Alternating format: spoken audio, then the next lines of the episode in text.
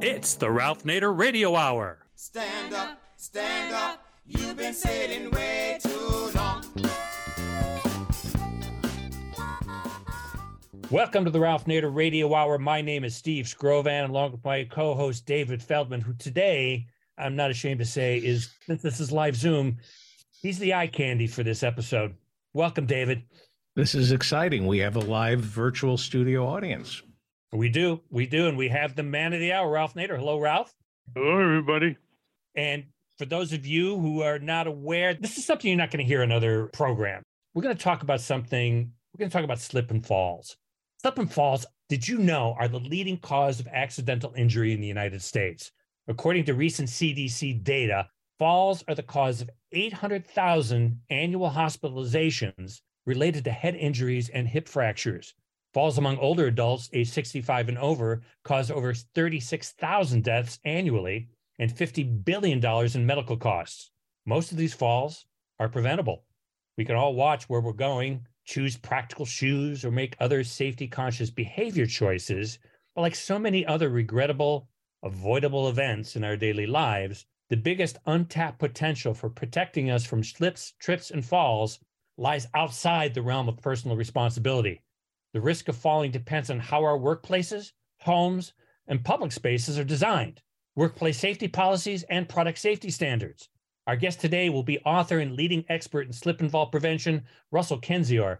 Mr. Kendzior is the founder of the National Floor Safety Institute, or NFSI, a nonprofit organization working to aid in the prevention of slips, trips, and falls through education, research, and standards development. He will join us to discuss where, why, and how slip and falls happen, how to prevent them, the legitimacy of slip and fall lawsuits, the role of Consumer Product Safety Commission, and the latest safety news from the NFSI. Now, today's show is co sponsored by the American Museum of Tort Law, and we'll hear from the museum's director, Melissa Bird. After that, we'll bring our virtual audience into the conversation for a live Q&A. As always, somewhere in the middle, we'll check in with our corporate crime reporter, Russell Mokhiber. But first, let's kick things off with the director of the American Museum of Tort Law, Melissa Bird. Welcome, Melissa. Thanks so much, Steve. Welcome, everyone. The American Museum of Tort Law is proud to co sponsors today's discussion on the Ralph Nader Radio Hour Live. And thank you all for joining us for a compelling discussion on slip and fall prevention. Our guest today is author and leading authority on slip and fall prevention, Russell Kendzior. But before we introduce Russell, we here at the museum would like to take this opportunity to invite all who are listening to visit our website, which is www.tortmuseum.org. You can take a virtual tour. You can check out our online gift shop where you can order Russell Kendzior's best-selling books on accident prevention. And also, I'd like you to check out Russell's new YouTube channel at Safety News, which is lowercase, and news is N E W Z. It is now my pleasure to introduce our speaker for today's discussion, Russell Kendzior, founder and chairman of the Board of National Floor Safety. He is an internationally recognized leading safety expert in slip, trip, and fall prevention. Thanks so much for joining us today, Russ. Thank you, Melissa. It's a pleasure to be here.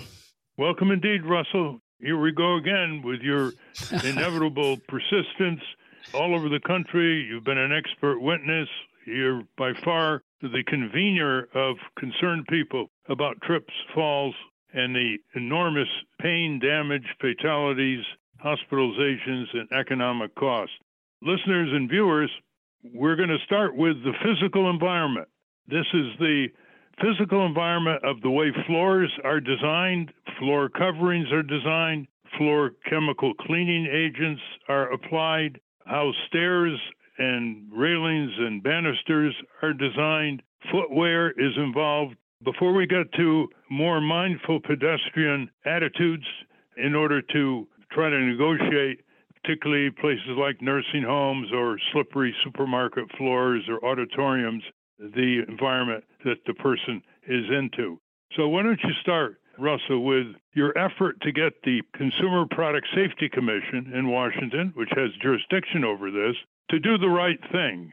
First, disclosure, and second, eventually, safety standards that all flooring and other physical environment vendors should have to adhere to.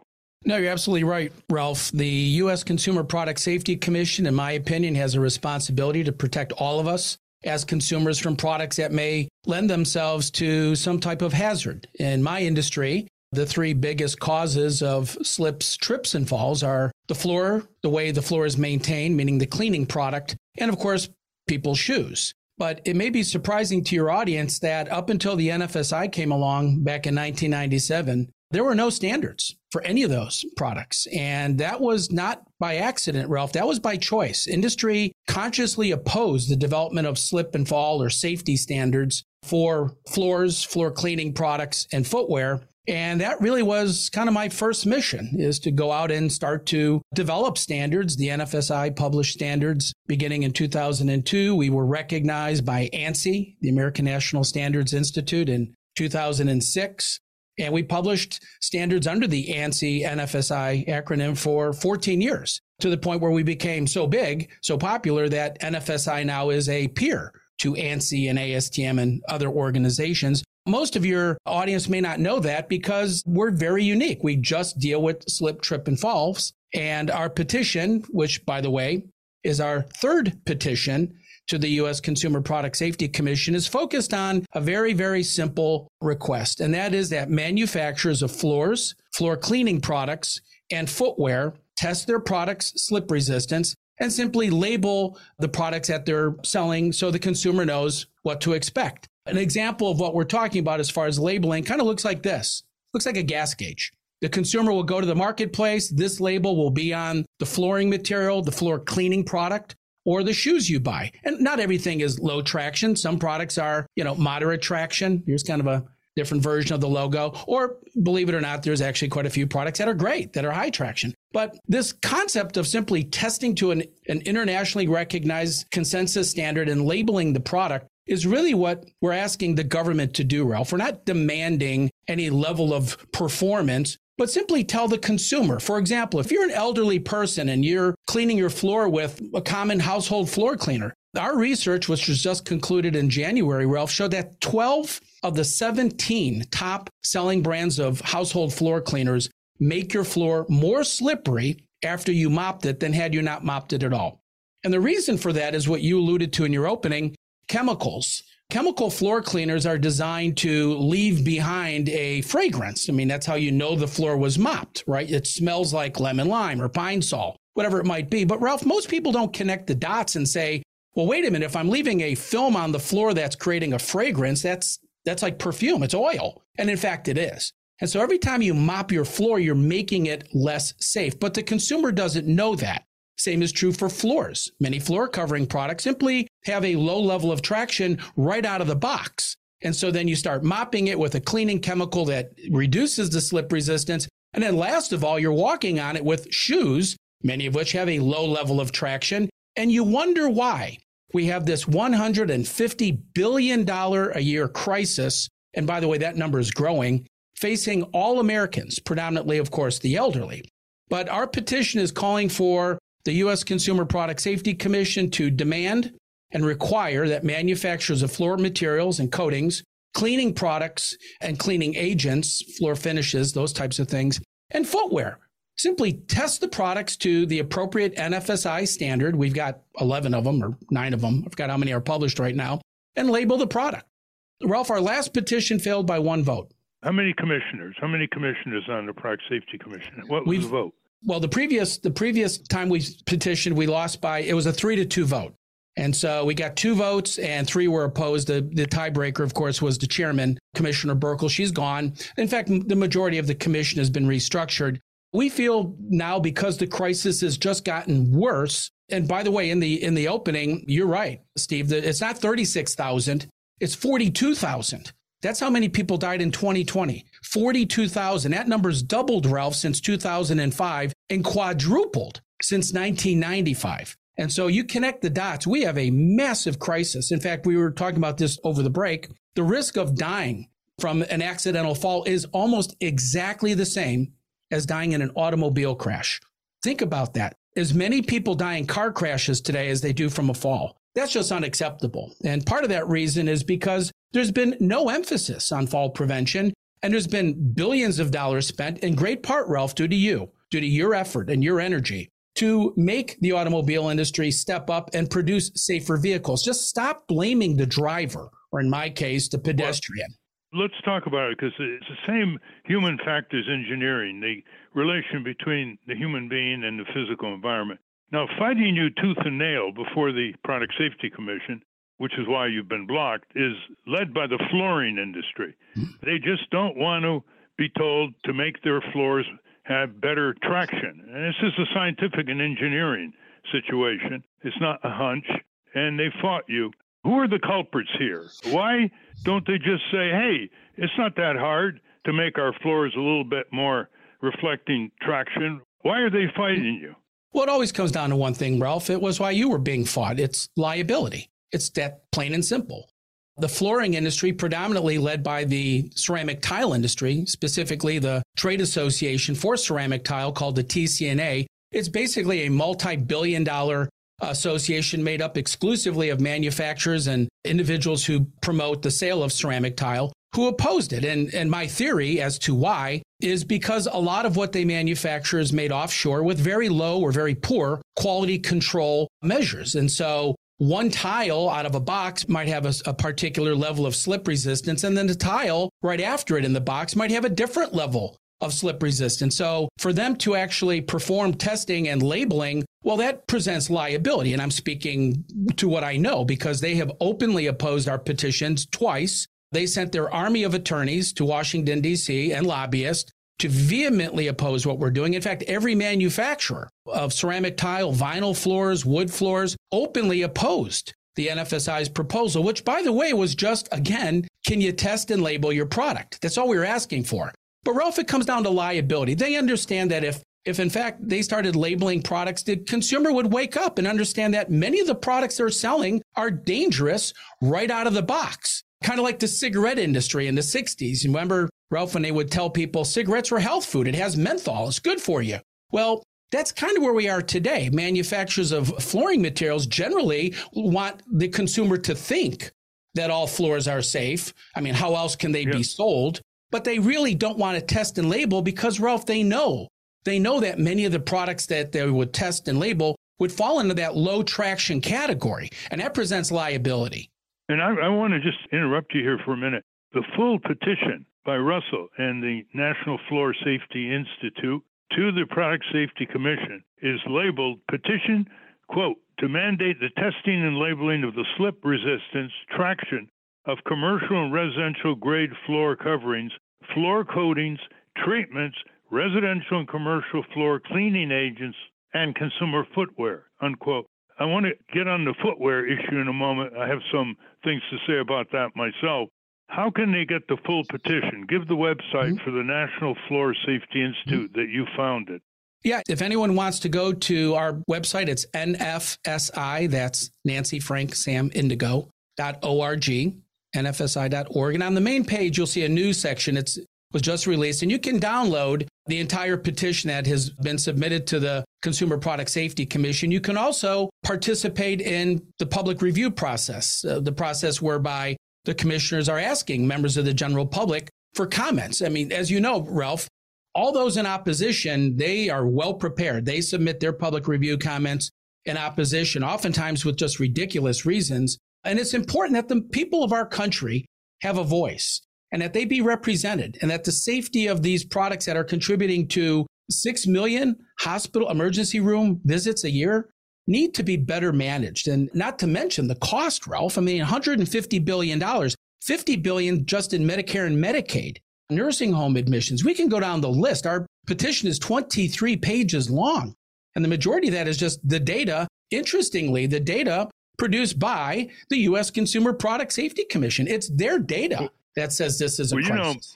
You know, this issue affects everybody. If I was to say the first question we're going to have after you finish your excursus, Russell. We're talking to Russell Kendzior of the National Floor Safety Institute. If I said the first question is restricted to anybody who over the age of 18 has not tripped or fallen, there wouldn't have been anybody connecting with Hannah because there's nobody who hasn't experienced no falls. So the tragedy is that there's not enough media coverage of this. In fact, most of the reference to falls are in obituaries when you the cause of death is given complications from a fall. How many times have you heard that? Mm. Complications from a fall. So let's talk about footwear. Uh, over 50 years ago, I got interested in spike heels.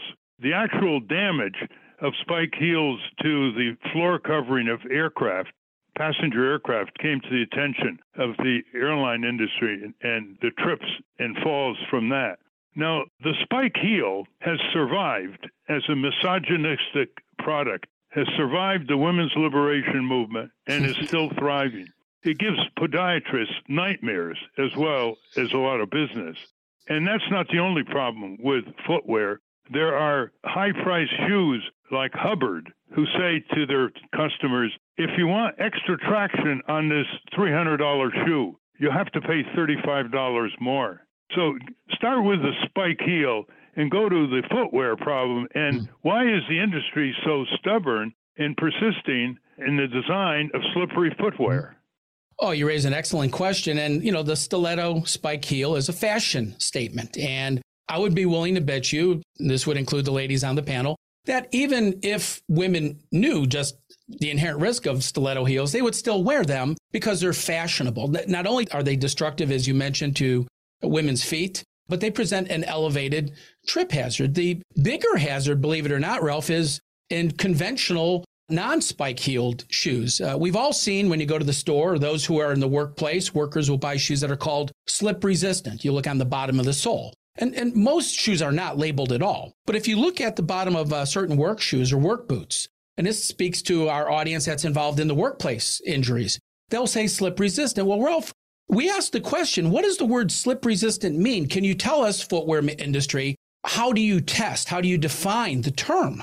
Slip resistant. This was true of floors as well. How is the term defined? And you know what you find, Ralph? It's not defined.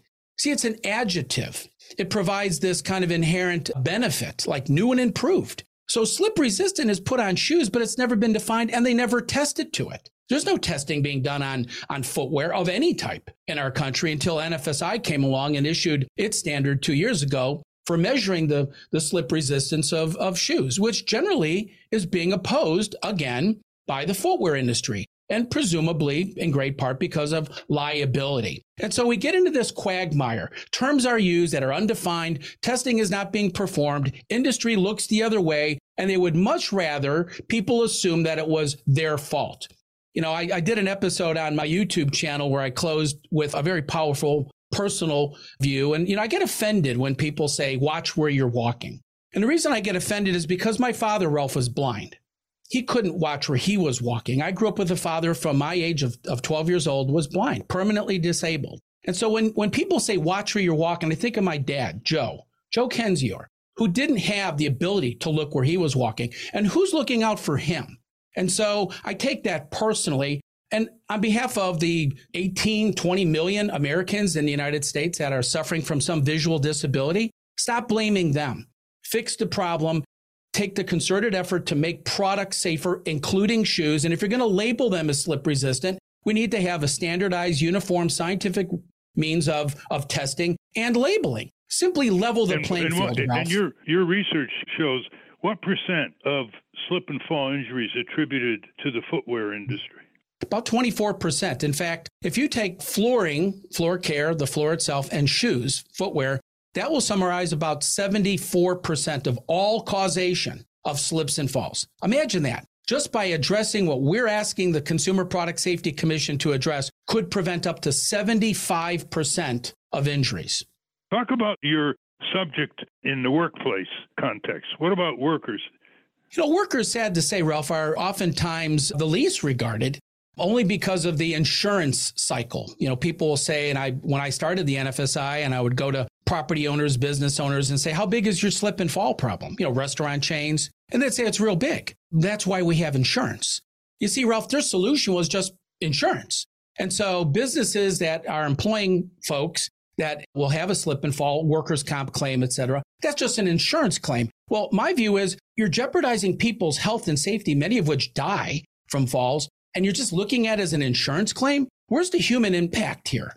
And so I would be willing to bet you, Ralph, that the biggest beneficiary of our labeling concept for footwear will be workers because they'll then have the benefit of knowing that the shoes they are wearing in their particular workplace offers a safety benefit. Going back to the term slip resistant. Slip resistant on what? If you're working in a fast food chain and your flooring conditions is water and grease, well, that's very different than if you're a construction worker working on a job site with dirt and lumber and, and gravel. What is the shoe slip resistant on? And so we're just trying to bring clarity. And the biggest beneficiary, Ralph, in my opinion, to the footwear process will not only be the consumer, of course, that's buying dangerous shoes today, but the workers in the workplace who have been a silent voice, have been mo- one of the most highly impacted victims of slips and falls are those people who are doing their job every day, who sadly experience a fall and they're totally disregarded. They're just seen as an insurance claim. Let's look at the military shoes, you know, that are contracted out for production. They're supposed to be very practical, no fashion involved, boots, low cuts, dress shoes, etc. I remember in the Army, the low cuts were slippery as can be, but the boots were a little bit better. Has there been improvement over the years? You know, the, the Pentagon can lay it down. They can just say, here are the specifications. We don't want our soldiers to be slipping, falling, tripping. What's the scene there? Well, the scene has changed a bit. I was contacted several years ago by the DoD. They put together a committee, a group who's studying this very subject. And part of that came because of all these wars that we've been involved in. A combat boot, say in uh, in the Gulf, where soldiers are walking on a sand, that's got to offer a different level of performance than say somebody walking in a jungle environment or a wet environment, or even different is walking in a on a building or on a ship. And so they did assemble a committee and sad to say, Ralph, I think that's kind of where it got stuck. I mean, I got a little boisterous, to be honest with you, when I was on the call. They were being kind of lulled by the European. There's a European standard for shoes that's pretty much hollow, doesn't really offer a lot. And they were being courted by the Europeans to adopt their standard. And I said, well, wait a minute. My understanding is if you're an American and it's our Department of Defense, you follow U.S. standards. Why are you going offshore? Why are you going to China? Why are you looking for third party sources of, of information when we have it right here in the United States? And I think that changed the kind of trajectory, if you will, Ralph, of this committee. But you're right. There's a very wide range of different types of shoes. Frankly, for your audience knowledge, the vast majority of footwear is manufactured offshore, predominantly in Asia. Number one country, of course, is China. And so very, very few of the shoes that you're buying today are actually made domestically. They're all offshore and there are no standards. They don't really test. And look, Ralph, quality control in many Asian countries is very poor if it exists at all. And so that all jeopardizes public safety, specifically for footwear safety. Well, you talked a bit about liability. Let's talk about the lawsuits that you participated in as an expert witness, and a number of them prevailed. I think our listeners are interested. What are the fact patterns hmm. that can nail liability onto, say, a supermarket floor or mm-hmm. other large defendants? Give us some examples without going into too much detail, some of the scattered cases that you've been into. You know, Ralph, I wrote a book about this. It was called Floored Real Life Stories of a Slip and Fall Expert Witness. And I get calls every day from attorneys. I've been retained in over 1,300 slip, trip, and fall cases, and that's all I do. Many of these cases are very, very small, and I'm a bit expensive, so I can't help. In fact, I wrote a fourth book, just came out a couple weeks ago, called A Lawyer's Roadmap to Slip, Trip, and Fall Litigation. Buy it on Amazon for 15 bucks. Another plug. but I've worked on a lot of cases, and they all follow the same basic pattern. Slip and fall, wet floor, property owner knew about it, predominantly retailers. Retailers have generally poor policies and procedures. Their employees are poorly trained high turnover of their workplace, and they just don't care. And again, it's seen as a cost of doing business. Uh, I remember one case where I represented a defendant of a grocery store who thanked me for helping them, quote, win their lawsuit. And I said, well, you know, you spent $150,000, $200,000 just defending yourself. You got 12 more lawsuits. If this is winning, what do you call losing? And they looked at me like, well, what do you mean? I, I, said, what's your prevention policy? What's your strategy? And you know what they said, Ralph? They said, well, you know, Russ, what we do is we just absorb the cost of slips and falls. We pass it along by way of raising the price of bananas. And I didn't know this, Ralph, but bananas are the number one object or food item that's sold in a grocery store. And then we blame the trial attorneys. And that's that's the answer. That's what corporate America does. They pay the cost, they pass it along to the consumer, and then they demonize somebody else, the trial attorneys. Well, I've worked on cases that have had massive jury verdicts. One that's in front of the Texas State Supreme Court as we speak. $19 million jury verdict, $13 million in punitive damages against a retail grocery store where a Vietnam vet tripped and fell over a pallet and uh, shattered his elbow.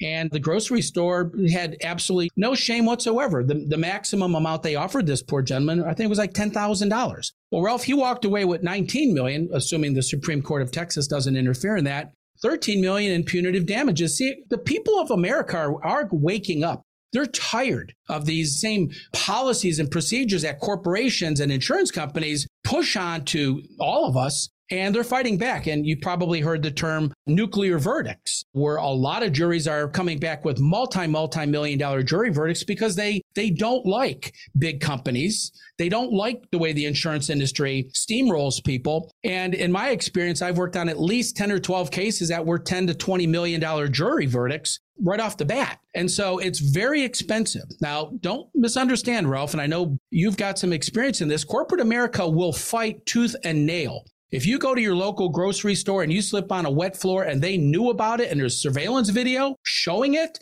they will still force you to file a lawsuit. They rarely pay. In fact, I don't remember ever being retained in a case where, you know, where the a property owner, a retailer, large company ever paid a claim.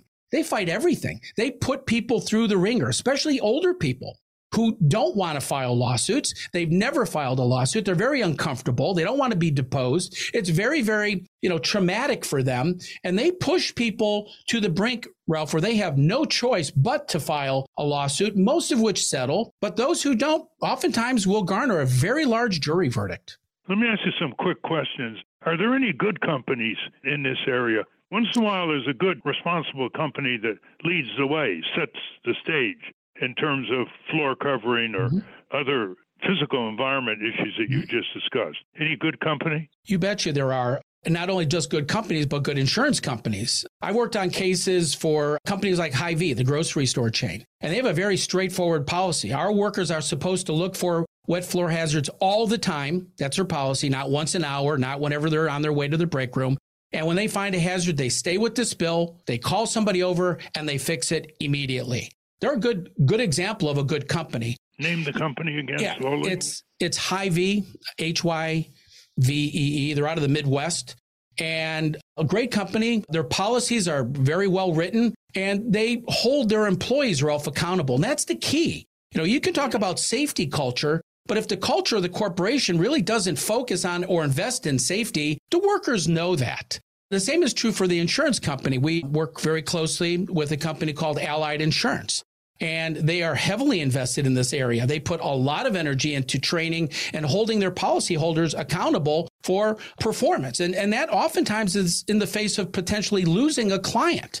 But again, there, there is a migration. It is changing. But sadly, Ralph, as long as the Harvard Business School keeps putting out MBAs that have this attitude of safety doesn't matter, it's a cost of doing business, pass it along to the consumer, and then demonize the trial attorneys, things aren't going to change. And I, I, I, modestly make fun of Harvard University because I've actually heard that preached by Harvard MBA grads. That's the strategy. That's the model. And I think it's just despicable because look, we can talk about the money, Ralph, and there's a lot of money being spent, but these are human beings. This is your mother, your wife, your sister, your neighbor, or you. These are real people getting injured every day needlessly because corporations don't want to step up and do the right thing. We're talking with Russell Kendzior, founder of the National Floor Safety Institute. He makes an expert witness, but he also deals with prevention. He's pushing the Product Safety Commission and other consumer groups to engage in this effort to prevent. That is, to have safer physical environments and more mindful activities by everybody who walks. So, before we go to the questions, just a couple quick ones. Tell us about the stairs, design of stairs and adequate banisters and railings and stair coverings. And also tell us about what you think the Product Safety Commission is going to be doing since you know all the commissioners now that are in charge. Yeah, I think the position NFSI is in right now with our petition is very, very good. And that's in great part because the problem has gotten worse. And the time has come to take action. Our country financially, I don't have to tell the audience, is in dire straits. We've got inflation. We've got a lot of financial pressure on people, on businesses. And I think this is a good time to really address savings. As far as stairs and banisters, Ralph, one of the biggest reason for falls on stairs is because, believe it or not, the code enforcement people miss stuff all the time.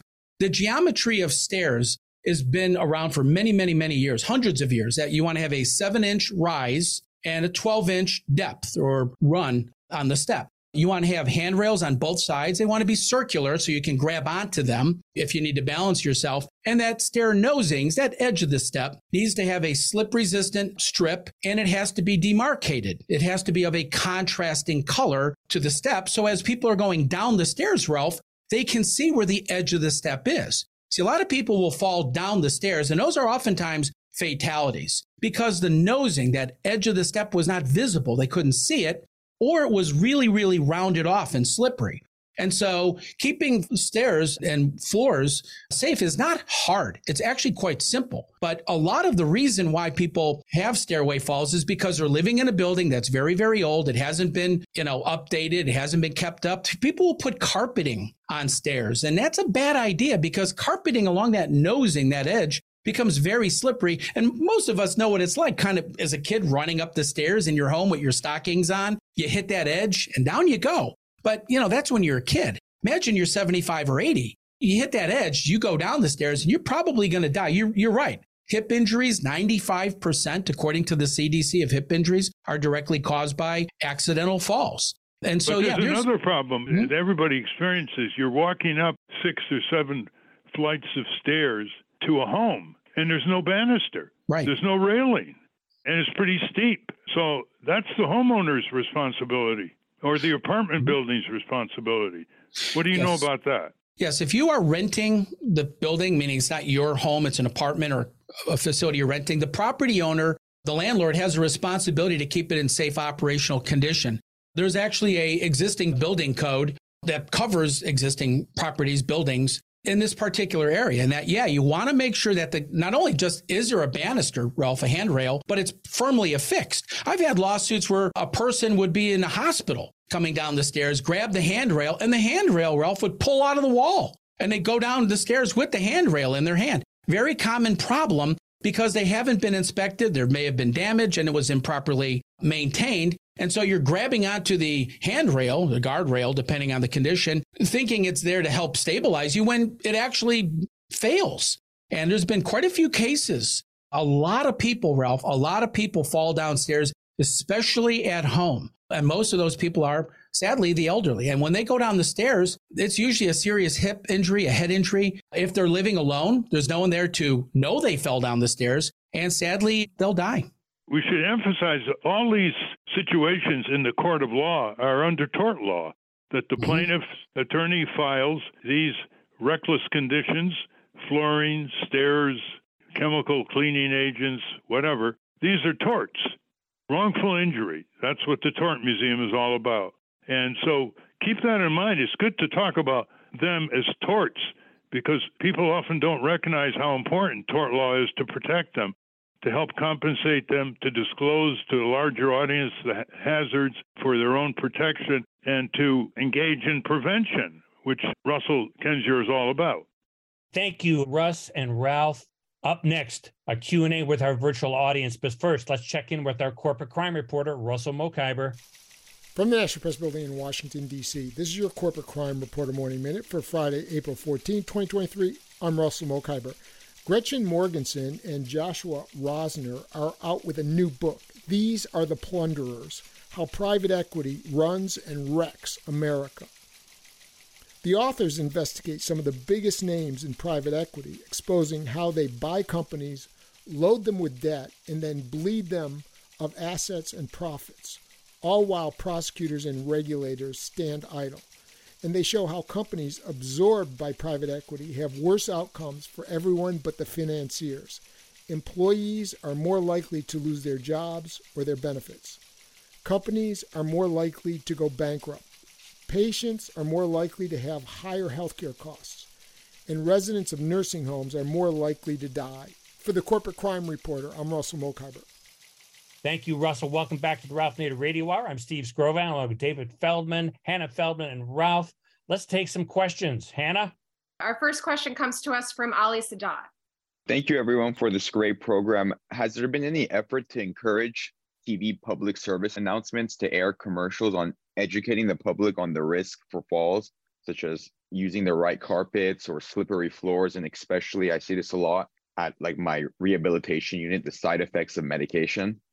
Good question. Sadly, no, not that we haven't tried, but we've all seen the television uh, program, no matter where you live, local television. Tonight at 7, woman caught on surveillance video putting water on a grocery store floor, staging a fake slip and fall event. We've all seen that. You've never seen, none of you, none of us have ever seen a legitimate story on mainstream media news about the legitimacy of slips and falls. It's always the one side. It's always fraud. And to your question, public service announcements are hard to find. They're hard to get. Number one, there's a lot of competition for them, but there's just been a resistance to even have a dialogue on the subject of fall prevention, in great part because it's seen as liability. Nobody wants to talk about it.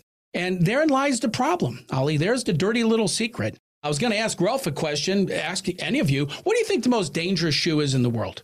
What's the number one most dangerous type of shoe? Ralph was alluding to stiletto heels. It's actually not stilettos. What do you think? I'm going to go the opposite direction. I'm going to say a, the sneaker. Flip flop. There you go.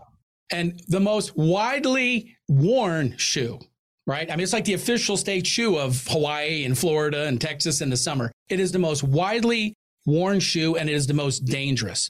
And it contributes to a lot of slips and falls. And again, product labeling will help. Hey, if you want to wear flip flops, folks, have at it. But understand they're not safety shoes, okay? Most people don't realize that until it's too late. Our next question comes to us from John Leonard. Hi, my question is Don't frivolous lawsuit procedural requirements intentionally hamper legal representation disproportionately to very old people since the recompensable values of their lives are effectively nil? Isn't this unconstitutional in some way? Well, it's discriminatory for sure. And you brought up the, an interesting phrase frivolous lawsuits. I mean, every defense attorney thinks a slip and fall lawsuit is frivolous, right? They don't want to get in front of a jury. In fact, I ran into a uh, safety uh, vice president of a major retail store at a cocktail party and said, Hey, you get slips and falls all the time. What are you doing about it? You know what he said? Tort reform. That's their answer. And so put as much pressure on the, the legal system, exploit the legal system. Do not accept that this is a preventable injury, that there actually is negligence or failure to provide a reasonably safe surface. And when it's all said and done, blame the victim. It's easy to blame old people right? I mean, it's easy. Well, you know, older people have a gait restrictions, you know, just make light of it. Yeah, it's, you know, old people fall a lot. How often do you hear that? But yes, it is, discri- I think it's discriminatory. Ralph, I don't know if it's a legal question for you. No, it's the way the tort system law of damages operates because they, they have less wage loss. You know, they're retired. They don't have much future projection of wages. However, there is pain and suffering. So that's often what the tort lawyers focus on, as well as medical expenses. Thank you for your question. Our next question comes to us from Monica McGann. My name is Monica McGagan from Easton, Pennsylvania, and is my wonderful landlord of 40 years who prefers to keep the rent low in order for me to fix up things. Is he responsible for putting an extra railing on our three floor stairwell. It is on one side and a bit weak on the bottom. And I'm 70 years old, so I am concerned how to share in the responsibility for putting another railing up. To answer your question, Monica, yes, they are responsible, but it begins with you writing a letter specifically requesting that he install a handrail or do an inspection and an installation of a handrail. So it starts with the paper trail your rent might be low until you fall down those stairs and all of a sudden the rent's going to go way up because uh, your injury is going to cost him a lot of money. So I would say, yeah, write him a letter telling him you're concerned about the handrail safety. You would ask that he install another handrail. After all, it is his property. You can't necessarily just be making alterations without his approval and see where it goes from there. If he if he says no, then to all the attorneys in our audience, I guess that's what's called being on notice, right, Ralph? That's right. And poor lighting often is a factor. We didn't, mm-hmm. didn't get to all these other factors. Poor mm-hmm. lighting. Thank you very much, ma'am. Our next question comes to us from Phil Allen. Good morning, folks. I'd like to know if the term floor is expanded to outdoor surfaces. And furthermore, I'm very concerned about wet surfaces outdoors when it's raining, because I've nearly come to grief several times. What is the safest outdoor wet surface? Thank you very much for your uh, answers. No, thank you, Phil. Yes, the standards do apply. In fact, just last week, the NFSI published its long awaited wet barefoot standard. This is a standard that would apply to swimming pool decks and bathtubs and showers. And this took, I think, 10 years for the NFSI to move this standard along. A lot of opposition. But now there's a wet barefoot standard that protects people both inside as well as outside. As far as uh, the safest product outdoors, believe it or not, it's good old fashioned broom finished concrete. You can run on a city sidewalk in the rain and not slip, but it's not necessarily attractive. It's not easy to clean, but it does offer a very, very high level of slip resistance. If you're going to provide any type of painting or coatings, like you see on handicap ramps in a parking lot outdoors, make sure you put the right amount of aggregate or sand in the paint to enhance its slip resistance because painted surfaces, paint in general, provides a very low level of slip resistance, specifically when it's wet. And when it's raining outside, that's when probably, Phil, as you mentioned, that's when you're, you're, you're most concerned about uh, slips and falls on wet surfaces outdoors. By the way, Russell, those who don't get a chance to ask the question, or those who ask the question but want more response, they can always contact you, right? Sure, sure. Yeah, my email address is uh, Russ K, that's R U S S K, the letter K, at nfsi.org. And feel free to reach out to me. By the way, the NFSI website has a ton of information. Most of it is free, a lot of recommendations, just a lot of stuff for everybody to benefit from. It is a 501c3 charitable foundation, so we really don't spend a lot of our monies on payrolls. In fact, I'm a volunteer. I don't know if you knew that, Ralph. I'm not only am I the founder, but I, am I'm not paid. I'm a uh, full time volunteer for the NFSI. So uh, go to the website. A lot of good information. Our next question comes to us from Ahmed Bouzid. So my question is the following. Ralph has shown us that when companies do the right thing, eventually they themselves benefit from doing the right thing. And so for specifically those situations where the conversations between you and say the employer, why not engage CFOs and show them that the lost revenue, the lost productivity of an employee who, who falls, especially an, ex- an expensive employee, but all employees, right? if you do the math, it's much better to do the right thing as opposed to pay and, and so forth. Well, doing the right thing, Ahmed, is debatable. They think they're doing the right thing, right? I mean, they, they look at it as why would we spend, you know, for example, a million dollars on improving the slip resistance of our floors when we only have a half a million dollar slip and fall problem? And so it becomes a mathematical debate. Uh, they do think they're doing the right thing. But remember, as long as somebody else is paying the bills, why should they change? As long as they can simply pass the cost along to their customers, what's the motivation for them to change? Litigation is a motivation to change. That gets that CFO's attention. But I would ask you this, Ahmed, just to yourself. It's a rhetorical question. How many corporate CEOs, CFOs, COOs came up from the ranks of safety? And the answer is zero. They're not safety people. They don't think like safety people. They're corporate people. They've been trained in business and they understand that in order to cover losses, usually means cutting payroll, cutting jobs, reducing product size, whatever it might be. It's everything but safety. They just don't think in that context, even though it's very logical. And Ralph, you faced this in your career. Yeah, it's the insurance industry problem too. Once a, a company is insured, they sort of let their guard down, say, well, if something happens, the insurance company will cover it. That's what I'm paying premiums for. On the other hand, the insurance company should have a goal of loss prevention to keep their claims down. So they should do what the insurance companies did in the mid 19th century when they inspected boilers of the new industries. And they would insure a boiler that didn't meet the insurance company's engineering standards. They would say, unless you meet these standards, we're not insuring you. And so the factory owners said, well, we got to have insurance. Boilers explode quite frequently. Let's raise the standard for our boilers. So the insurance company is a whole part of the story. But well, let me interject, Ralph. You mentioned a moment ago, uh, a while ago, on one of your previous radio shows, how the insurance industry makes most of its profit from investments, where in the past they made most of their profits from reducing claims. And so the industry's changed. Where claims become less of an emphasis in terms of revenue preservation or profits because they are heavily invested in Wall Street and other enterprises where the bigger monies are coming in. Yeah. That's true. More money comes from their stock and bond and other investments now than from their premiums. And it turns them into financial companies instead of what was the case in the 19th century. They were basically insurance engineering companies. They were interested in loss prevention and the safety conditions of their customers, such as factories. Our next question comes to us from Karen Johns.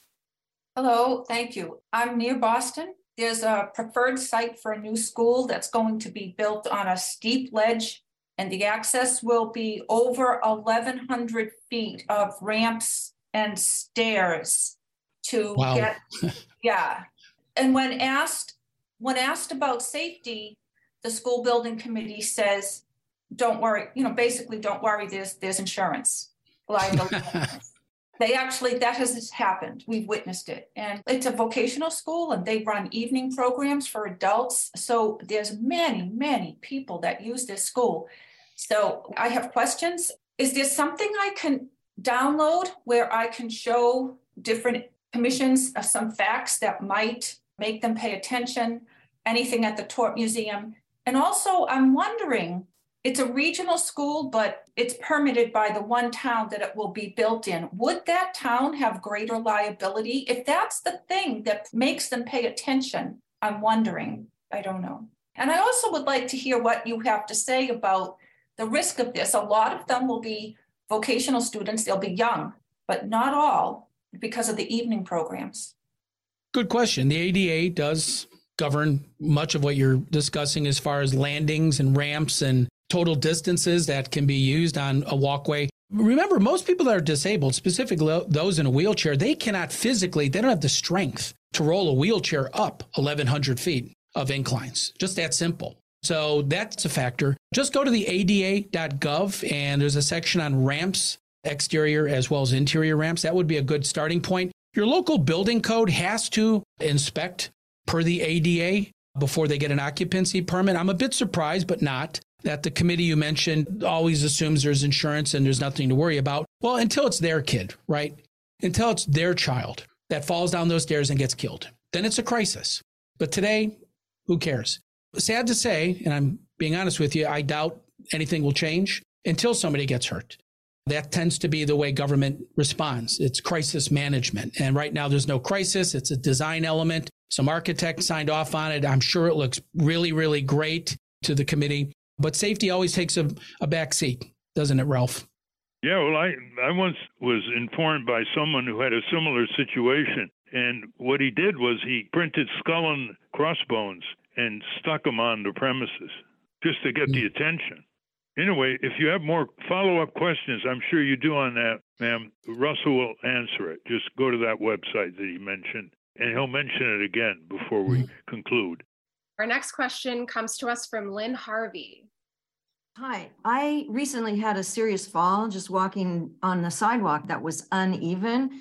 How can the problem of dangerous sidewalks best be addressed and hopefully corrected in a timely manner? Well, good luck. It's like a stop sign, Lynn. You know, you you can complain that you need a stop sign at a particular intersection. Kids are crossing near a school district. Sadly, it takes a child losing their life before the city puts a stop sign up. That just tends to be the way a lot of people think about safety. It's always a response to, but complain, right? The first thing you want to do is complain in writing. Because a lot of times what business owners, cities will say is, well, we've never received a complaint. So complain. Start with a complaint because that way they can't say we never received one. And send it to the town attorney's office or the mm-hmm. city attorney, which sends another kind of message. With fewer and fewer people using sidewalks, sidewalk maintenance has deteriorated. In the 1930s, 1940s, 1950s, towns were much more concerned about level sidewalks and not rutted sidewalks and undulating sidewalks. So if you send to the town attorney, because some towns say, well, it's the homeowner has to maintain, but the ground under it is owned by the town.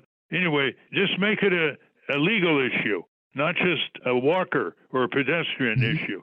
And you might get their attention and send it to the local paper or local radio station. Mm-hmm. It's a problem in town after town after town. I'm glad you raised it because we neglected to cover sidewalks. Our next question comes to us from Norman Husar. Hi, thank you so much for your program. A few years ago, I had a slip and fall. I injured my knee. I had to have a knee arthroscopy.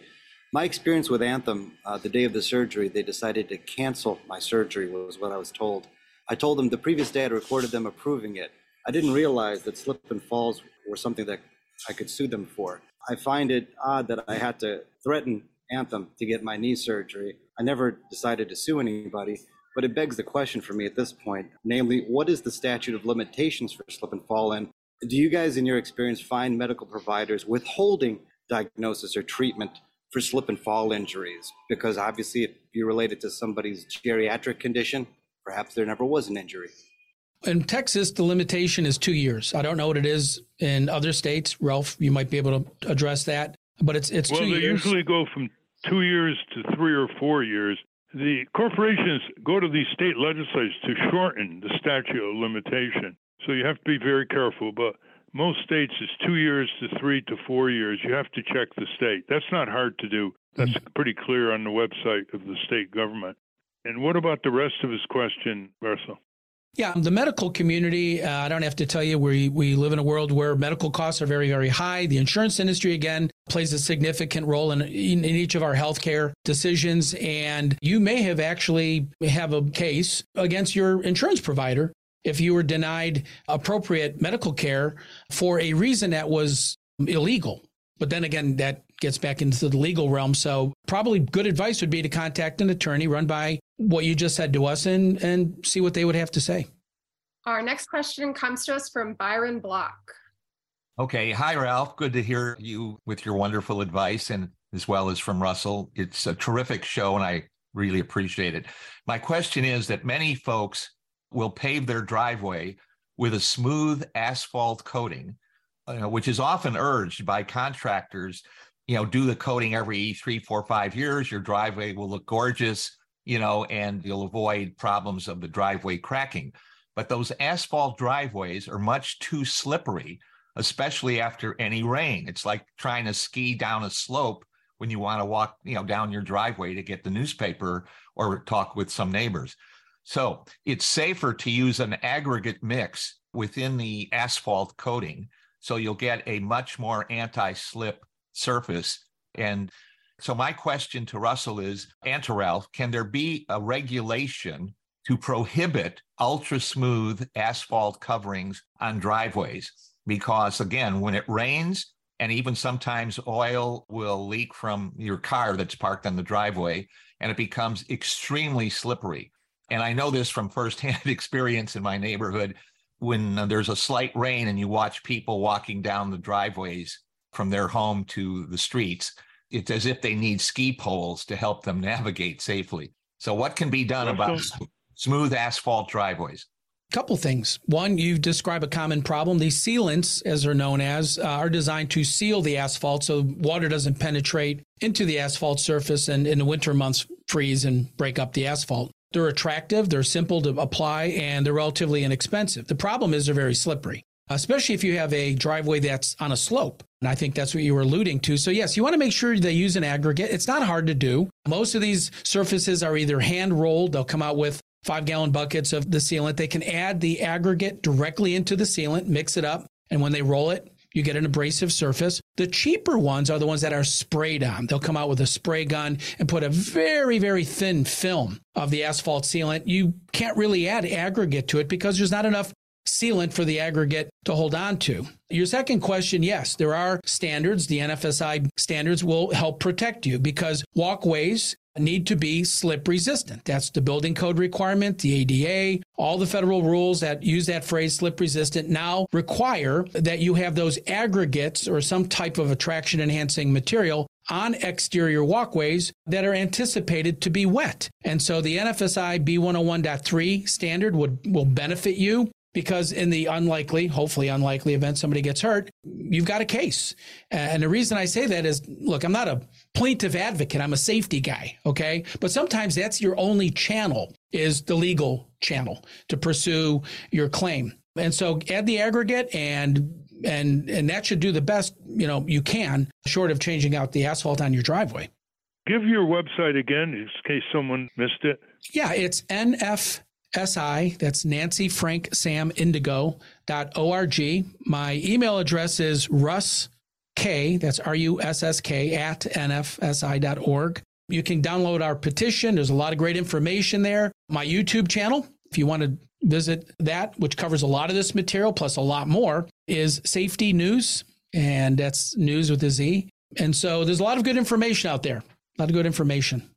We've been speaking with Russell Kendzior, who started and runs the National Floor Safety Institute, a nonprofit institute, who is also an expert witness in trials where liability is an issue for the manufacturer of flooring or any kind of other product we talked about on this program. And he has a petition before the Product Safety Commission to provide more information for you so that you can go to the store if you buy these kinds of projects, footwear or whatnot.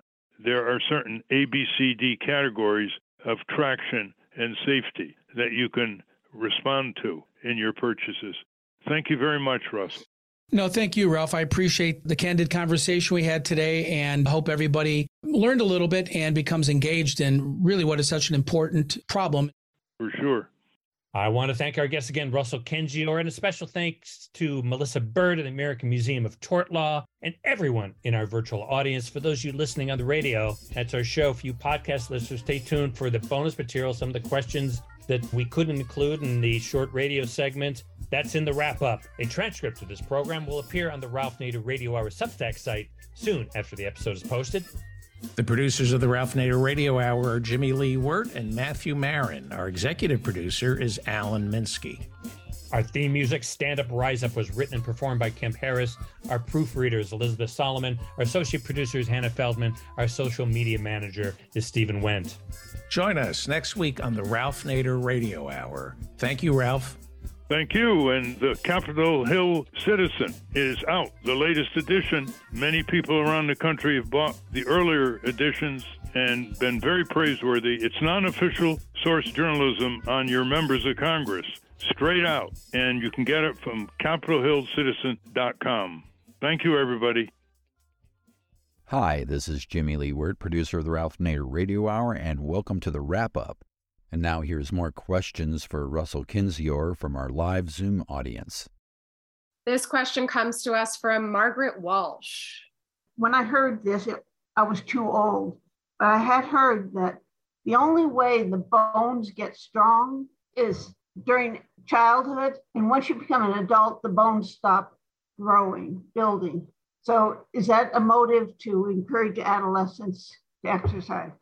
I'm not a medical doctor, but but interestingly to your audience, the chairman of the NFSI B101 committee that authors all these national standards is an orthopedic surgeon. And he would be better placed to answer your question. There is a lot of truth to bone development. Osteoporosis becomes a factor as we age. In fact, the Centers for Disease Control recommends uh, exercise, a regimented exercise program for uh, those over the age of 65, specifically, Margaret, for your the reason you raised, and that's to improve bone strength. So, bone density is a factor. Obviously, when you fall and your bones are brittle or weak, it's going to most likely result in a more serious injury. But unfortunately, I'm not a medical doctor and I can't answer uh, your question in, in the context that I think it deserves to be answered. Well, maybe your orthopedic surgeon can answer Margaret's question. So, yes, yes. I'll pass it along, Margaret. Our next question comes to us from Matthew Gruskin. I'm 80. How do I shop for the safety shoes? Yeah, well, that's the problem. You can't. There are very, very, very few manufacturers testing and labeling shoes, as I mentioned a moment ago, Matthew, uh, or earlier. You can buy shoes that are labeled as slip resistant. There are some brands that are better than others. Uh, they test better, they perform better. But if you're 80, you probably have other conditions health wise that some certain shoes may not be comfortable for you. And so you have to kind of balance that out. Hopefully, if our petition is successful, Matthew, you'll be protected because when you go to the market to buy shoes of any type, you'll know exactly how much traction they have under various conditions like water, uh, wet conditions, oily conditions like a restaurant kitchen type of thing. But sadly, today you have very little information available to you, which is the very reason why we're calling for support of our petition to protect you. In the meantime, Matthew, you have to look at the bottom of the shoes that you're thinking of buying, and just from common sense, some of them will come across to you as more traction than others. That's not the, the best solution, but there are differences, and you ask the shoe salesperson to help you on that. And, you know, a lot of them will try to find the best in the shoe store that's possible. Our next question comes to us from John Earl. I just simply uh, remember when my mother had a really bad fall because the handle on her GE refrigerator, refrigerator was a nice refrigerator, but the handle was a cheap little plastic device. And I just think that is definitely a, a hazard. Uh, are you doing anything about things like that? The handle broke or came off. What was what actually happened? It just broke off. It, mm. you know, when she grabbed it, bang, it, it came apart. Yeah, we don't really address that, but that may be a defect. It may be age or wear, or there may have been something just inherently dangerous with the handle itself. But no, we don't we don't really address that type of problem. That still can be product liability though against a refrigerator company if you're within warranty especially.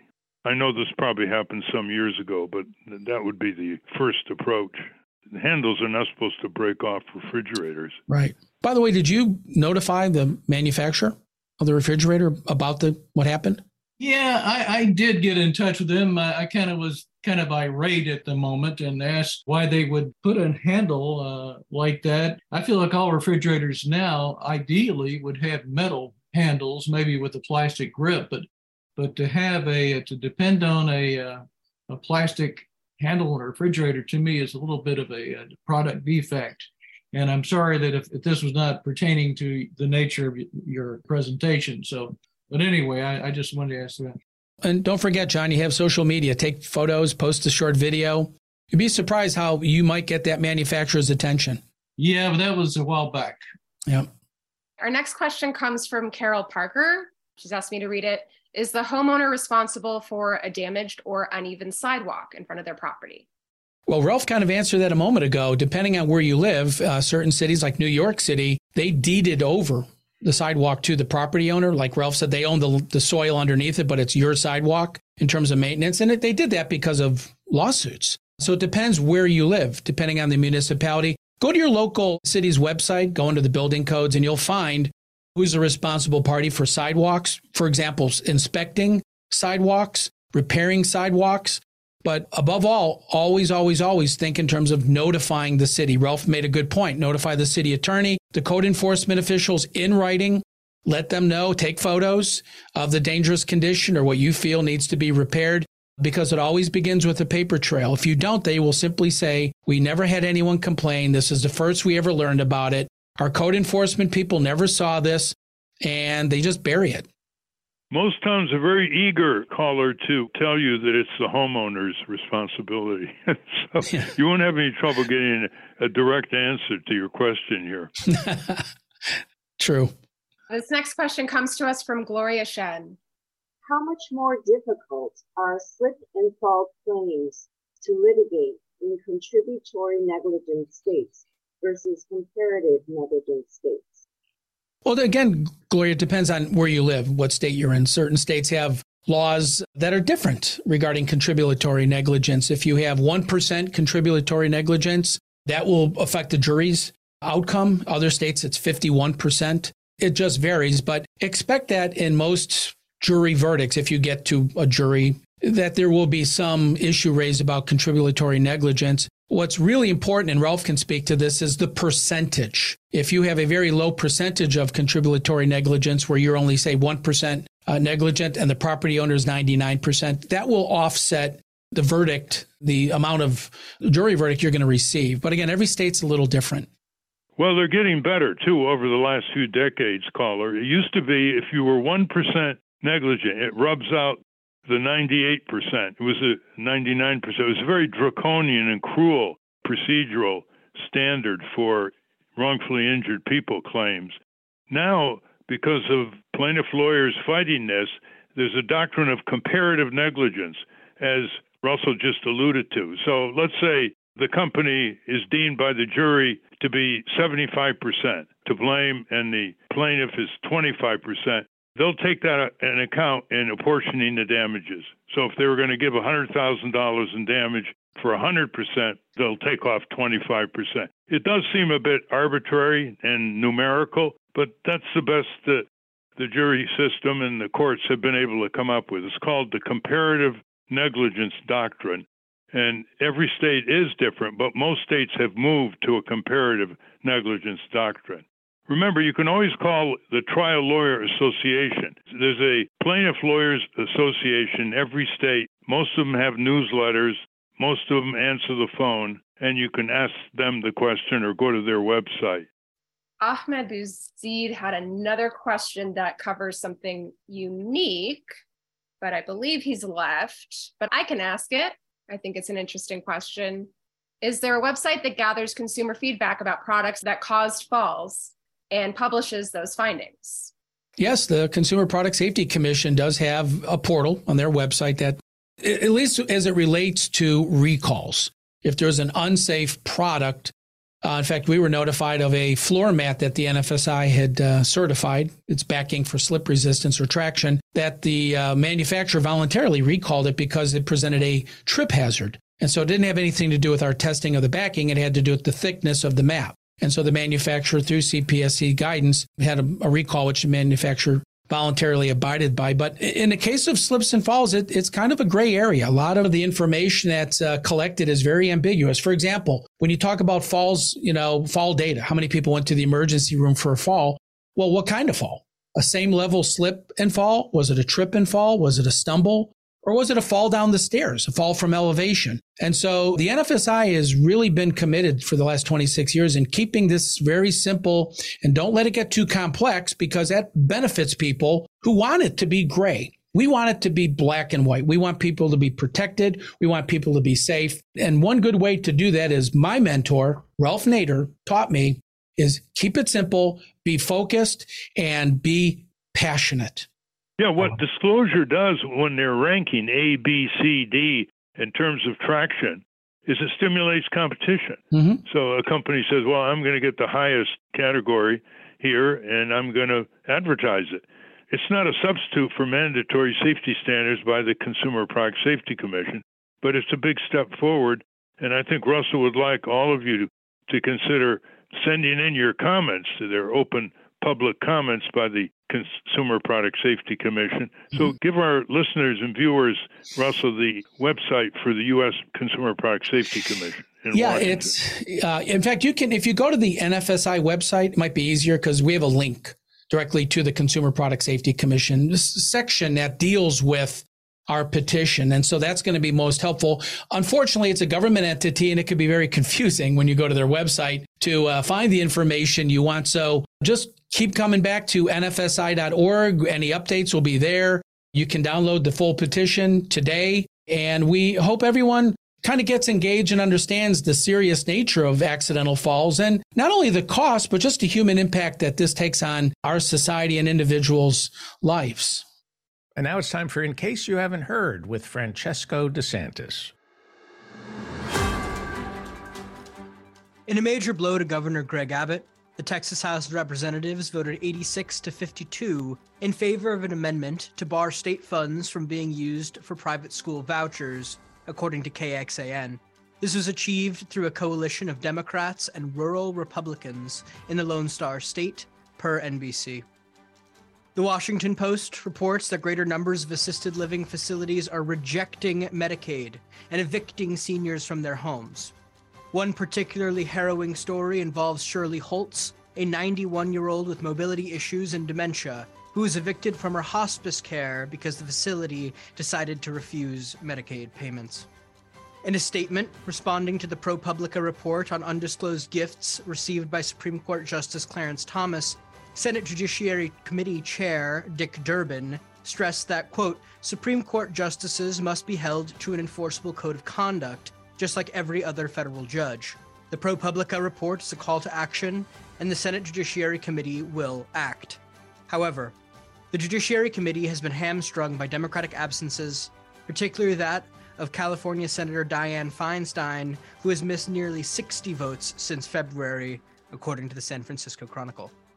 Barak Ravid reports that the U.S. has blocked the release of a planned United Nations Security Council statement decrying the Israeli police raid at the Al Aqsa Mosque, one of the holiest sites in Islam, during Ramadan. More Perfect Union has issued a statement saying, quote, Months after 440 Planned Parenthood nurses and staff in five Midwestern states voted to unionize, management has fired two members of the union's bargaining team and issued, quote, final written warnings to all 11 other bargaining team members, threatening immediate termination. From Truthout, Rep. Pramila Jayapal has filed an official constitutional amendment to overturn Citizens United. A constitutional amendment is currently the only means available for reversing this catastrophic decision. In a video obtained by Gothamist, NYPD officers arresting a man wearing a Black Lives Matter sticker on his bike helmet were recorded bragging about, quote, milking overtime, referred to a female arrestee as a liberal, quote, C word, and joked about committing the arrestee to a mental hospital.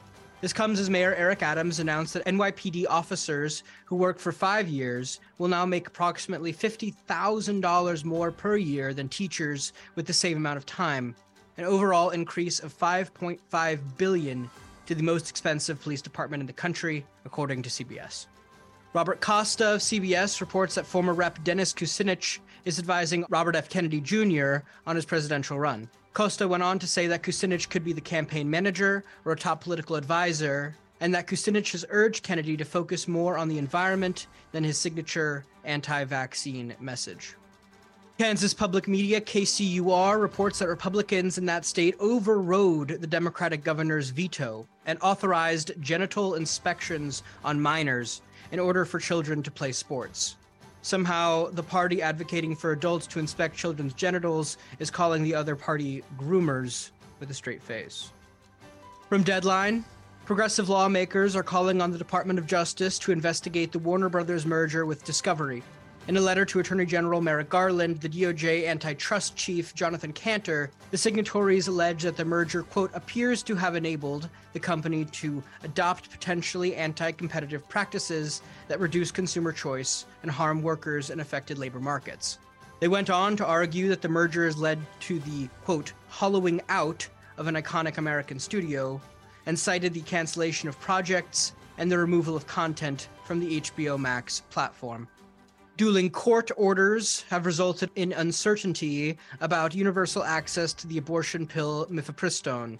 Regarding the order to suspend the drug, Senate Finance Committee Chair Ron Wyden issued a statement declaring, quote, I believe the Food and Drug Administration has the authority to ignore this ruling. The Senate Finance Committee oversees the FDA. The Austin American Statesman reports that less than 24 hours after Daniel Perry was convicted of murdering Garrett Foster, a Black Lives Matter protester in 2020, Governor Greg Abbott announced that he would pardon the convicted killer as soon as the request, quote, hits my desk. While the killer claimed that he was acting in self defense, he had mused on social media that he might, quote, kill a few people on my way to work. Finally, from Bloomberg Law, the International Brotherhood of Teamsters reported gaining 206,000 members in 2022, an increase of 20% from the previous year. Many credit this growth to the new leadership in the union, which took power in 2022. Teamsters President Sean O'Brien responded to this news by tweeting, Just getting started. And that's in case you haven't heard. And that's a wrap. Join us next week on the Ralph Nader Radio Hour. Until next time. Stand up, stand up. You've been sitting